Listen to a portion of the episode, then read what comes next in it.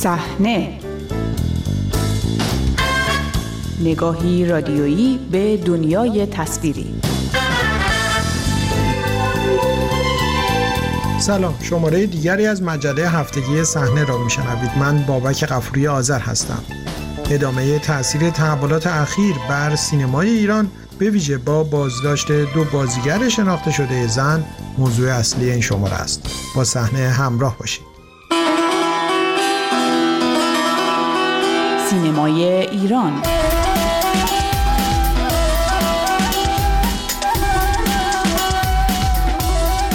تاثیر تمام ایار تحولات اعتراضی ایران بر فعالیت‌های فرهنگی و هنری ادامه دارد و سینمای ایران در رکودی دامنه‌دار از نظر تعداد تماشاگر فرو رفته است. فیلم کمدی بخارست که از هفته گذشته برای ایجاد رونقی تازه به سینماها بر پرده ها رفت با شکست آشکاری روبرو شده است آنچنان که در مدت یک هفته نمایش تنها در حدود 43 هزار نفر تماشاگر داشته که آمار بسیار پایینی در مقایسه با فیلم های نمایش داده شده در نیمه اول سال محسوب می شود. در میان بازداشت هنگامه قاضیانی و کتایون ریاهی دو بازیگر زن شناخته شده که تصاویر و ویدیوهای بیهجابی از خود منتشر و در حمایت از معترضان علیه حکومت صحبت کرده بودند روند برخورد با سینماگران را شدت بخشید و حتی خانه سینما نهاد سنفی سینماگران را که تاکنون موزگیری تندی نسبت به تحولات نداشت تهدید به اعتصاب و برگزاری تجمع کرد. مهمترین عامل تقابل این روزهای برخی سینماگران با حکومت موضوع هجاب اجباری است و سینماگران زن با برداشتن هجاب جدیترین تقابل را با یکی از شاخصه های اصلی سینمای بعد انقلاب ایران انجام می دهند. لزوم رعایت هجاب اجباری از موازین بنیادین فعالیت رسمی در هنرهای نمایشی بعد انقلاب بود و حالا بازیگرانی اقدام به برداشتن هجاب می کنند که در کارنامه فعالیتشان در مواردی بازیگر برخی آثار مطلوب حکومت بر مبنای مفاهیم تبلیغی و ایدئولوژیک هم بودند. شرایط حاکم بر این فضای تقابلی و اقدام سینماگران زن را در گفتگو با نیلوفر بیزایی نویسنده و کارگردان تئاتر مقیم آلمان بررسی کردم. خانم بیزایی به تازگی نمایشی با نام بابای پشت شیشه سنگهای بینشان و محسا ژینا دختر ایران را با نگاهی به تحولات اخیر به روی صحنه برده است. خانم بیزایی می‌دونیم هجاب یکی از موازین بنیادین سینمای بعد انقلاب ایرانه و به نظر هم می‌رسید در این چهارده مسئولان حکومت تونستند این شاخصه رو به عنوان یک اصل الزامی به همه سینماگرانی که می‌خوان فعالیت کنند بپذیرونند. چی شد که حالا به این شکل شاهد نوعی شورش آشکار علیه اون هستیم؟ سینمای ایران رو یا اتفاقاتی که درش افتاده و به خصوص در مورد مسئله هجاب و پذیرش اون باید به طور موازی با اون چیزی که در اعماق جامعه اتفاق افتاده ببینیم و در نظر بگیریم. چون که امروز در جاهایی به هم رسیده. مقاومت در برابر هجاب اجباری در همه دهه ها در اعماق جامعه بین مردم عادی وجود داشته. سینما می‌دونیم که در دهه 60 مورد سرکوب بسیار شدید قرار گرفت و در اون تصفیه و پاکسازی های بزرگ انجام شد و در حقیقت اوج تلاش حکومت بود برای به کرسی نشاندن بنیان های ایدئولوژیکش که یکی از مهمترینش مسئله حجاب اجباری بود. و به همین دلیل در اون دوره ما شاهد حذف های گسترده هستیم. و کاری که جمهوری اسلامی کرد اینه که در برابر این حذف های گسترده تعداد وسیعی از آدم ها رو هم وارد سینما کرد.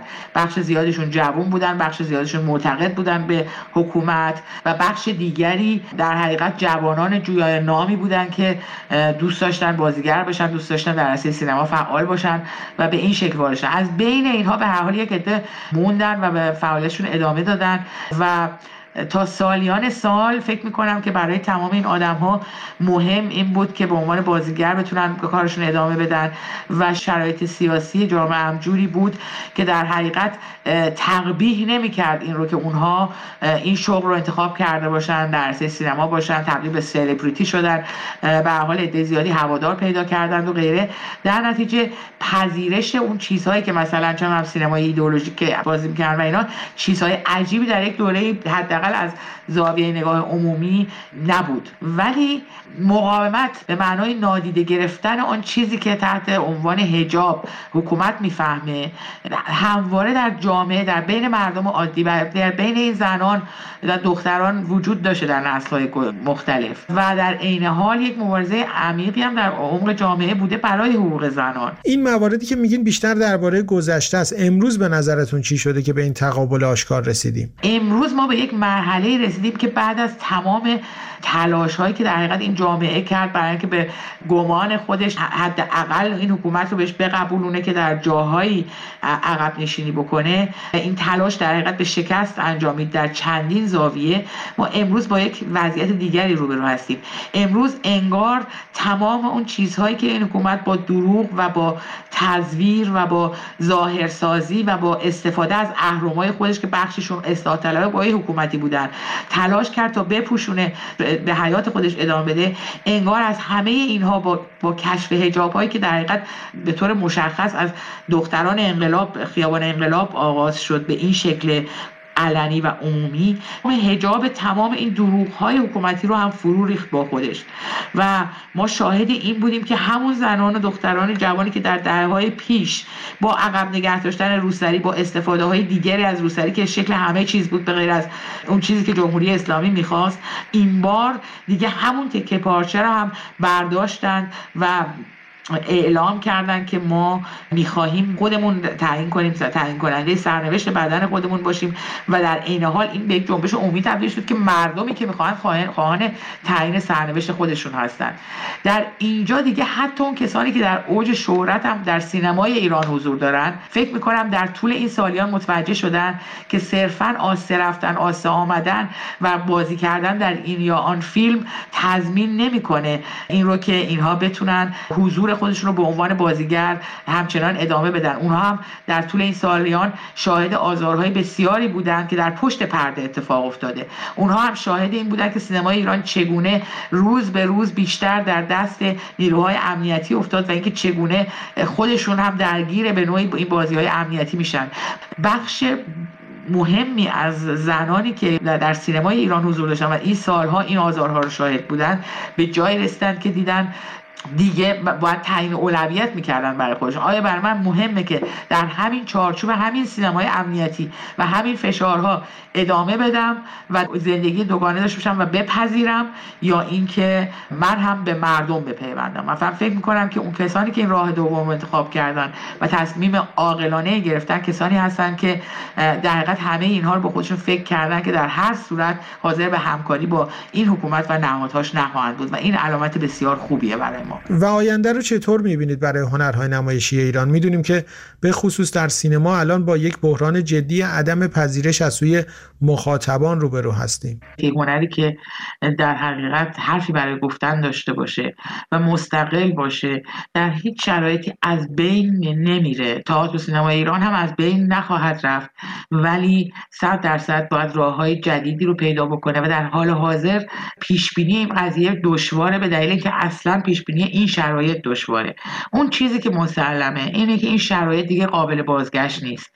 این مردمی که می‌رفتن تو این گیشه ها وای میستادن بلیت میخریدن می‌رفتن میشستن همین فیلمایی رو که الان توی سینما ساخته میشه که در اونها به طور خیلی مشخص بدون اینکه ظاهر اسلامی داشته باشه ولی در عمق اونها در حقیقت نتیجه گیری ها همیشه به نفع مؤمنین است و معتقدین به حکومت است و آدم بعدا همه به قول خودشون بد هجابا و غیره هستن.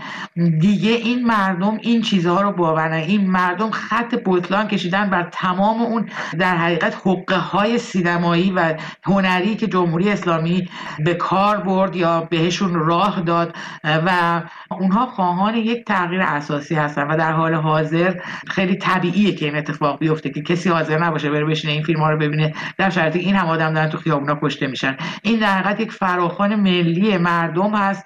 به سینماگران به تمام کسانی که الان در عرصه های مختلف فعال هستند که مشخص بکنن در کجا ایستادن. در کنار این مردم یا در کنار حکومت. از همراهی دیگرتان با مجله هفتگی صحنه سپاس گذارم تا شماره آینده شب و روز باشید.